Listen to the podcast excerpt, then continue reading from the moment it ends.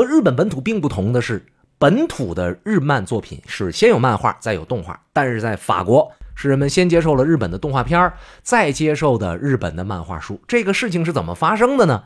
就是因为人们的这个观念转变了。还是我之前所讲的，其实日本的漫画也好，日本的动画也好，它传递的是日本这个作为东方国家的价值观，还有它的表达方式。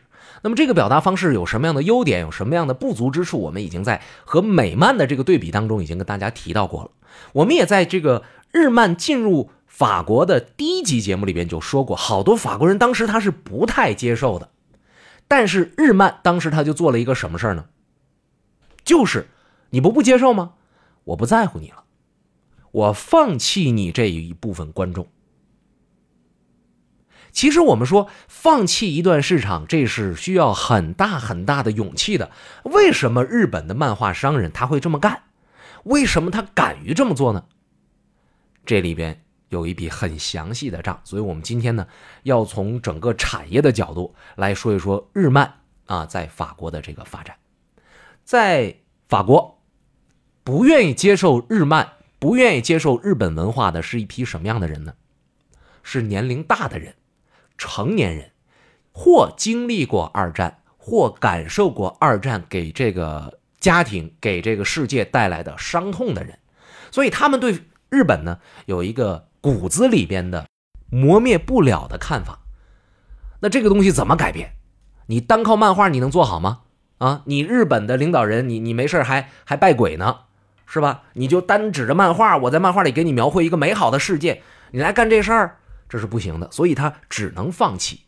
那么日漫把目光盯在什么地儿呢？就是有一批成年人不是不看吗？好嘞，我们盯在那些低年龄段的孩子们身上。为啥呢？因为首先我们的这个动画也好，我们的这个动漫也好，它的切入肯定是从年轻人开始的。年轻人其一，他的世界观尚未形成，他容易被这种新鲜的东西所吸引；其二。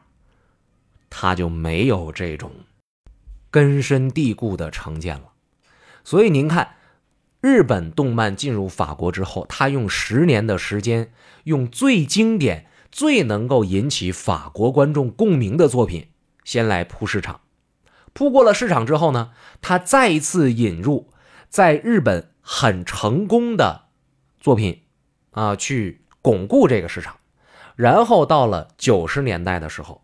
这个市场就可以做一个分化了，每一天我都有新鲜的血液，我有新鲜的粉丝加入到我们的这个呃大的动漫迷群体当中来，而每一天呢，也都有原有的粉丝在成长，他们在成熟，他们在长大。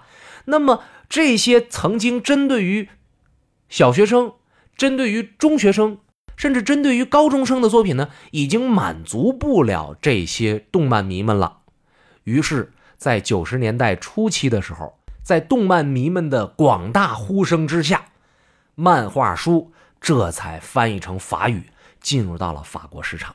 这也就说明了为什么在法国市场这么奇怪，它的这个漫画和动漫的先后顺序和日本本土比较起来呢是反过来的。而进入法国的第一部漫画呢，是著名的漫画家以及动画导演大有克洋的作品《亚基拉》。亚基拉之后。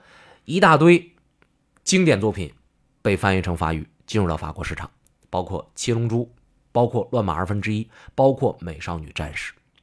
在二零零五年的时候，平均每个月都有七部新的漫画出现在法国的漫画市场上，而在二零零五年的十二月这一个月里边，就有十六个出版商出版了九十本以上的漫画单行册，其中包括九本新的和八十二本。正在连载的漫画书，这些会带来什么呢？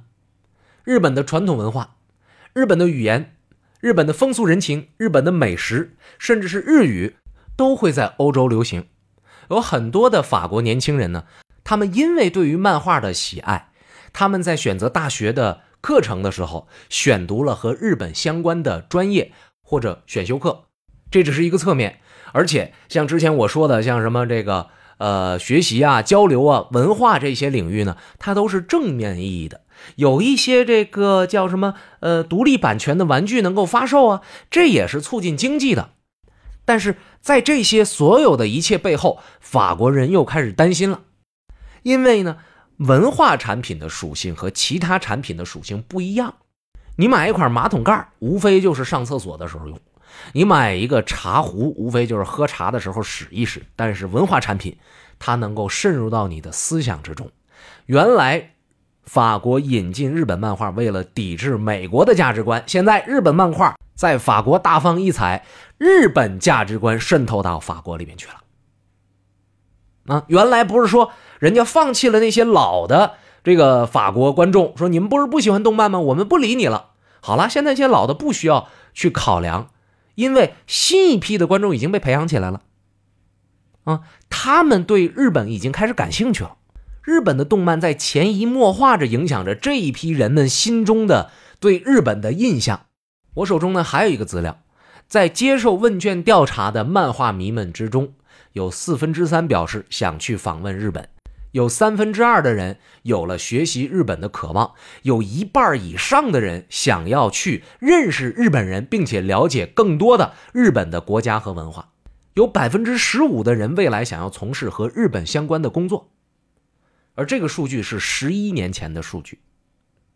今天我们再去看这个数据的时候，会觉得十年之后一定它会有一个几何样的增长。为什么呢？里约奥运会最后的八分钟给了我们最完美的答案。如果不是在世界领域这些漫画形象非常受欢迎，日本人他为什么要用这些漫画形象来做宣传呢？这些漫画形象就代表了日本精神啊。或者说，代表了漫画迷们心中想象的日本精神，这个事情是非常非常有意思的。我不敢说恐怖啊，但是我们得讲呢，法国的文化部门，他们也发现问题所在了。哎呀，也疯了！这个驱赶掉一个狼，引来了一只虎。这日本漫画实在是太厉害了，我们也得抵制抵制日本漫画。但是你搞什么抵制啊？现在网络已经这么发达了，你不进口没问题啊。